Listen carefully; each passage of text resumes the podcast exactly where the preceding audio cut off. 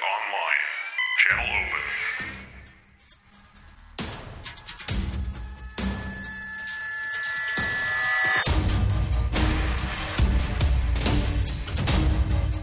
Commander, we are entering the drop zone.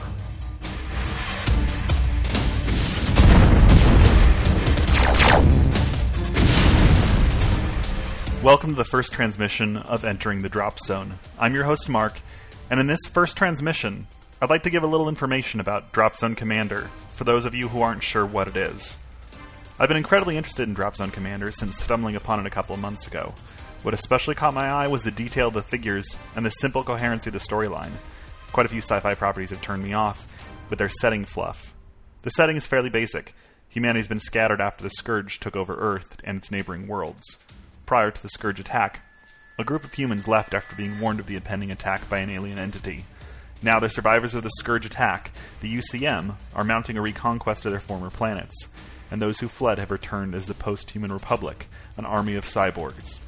In addition, another group, the Shaltari tribes, are vying for dominance in the region, an ancient race who reincarnate into new bodies upon death. The game's a 10mm scale wargame focused primarily on utilizing dropships, tanks, and air based units to battle within the urban and rural environments.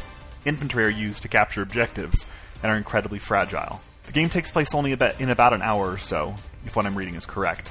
I'm not sure which army I'll be playing. My rulebook has only recently arrived in the mail, so I'll have more of a chance to look over it. But at the moment, I'm leaning towards the Shaltari. I'll be providing a review of the rulebook as soon as I have the chance. This podcast will track my journey into playing the game, strategies I'm learning, and what units I'll be playing. I hope you'll tune in for further episodes. This concludes the first transmission.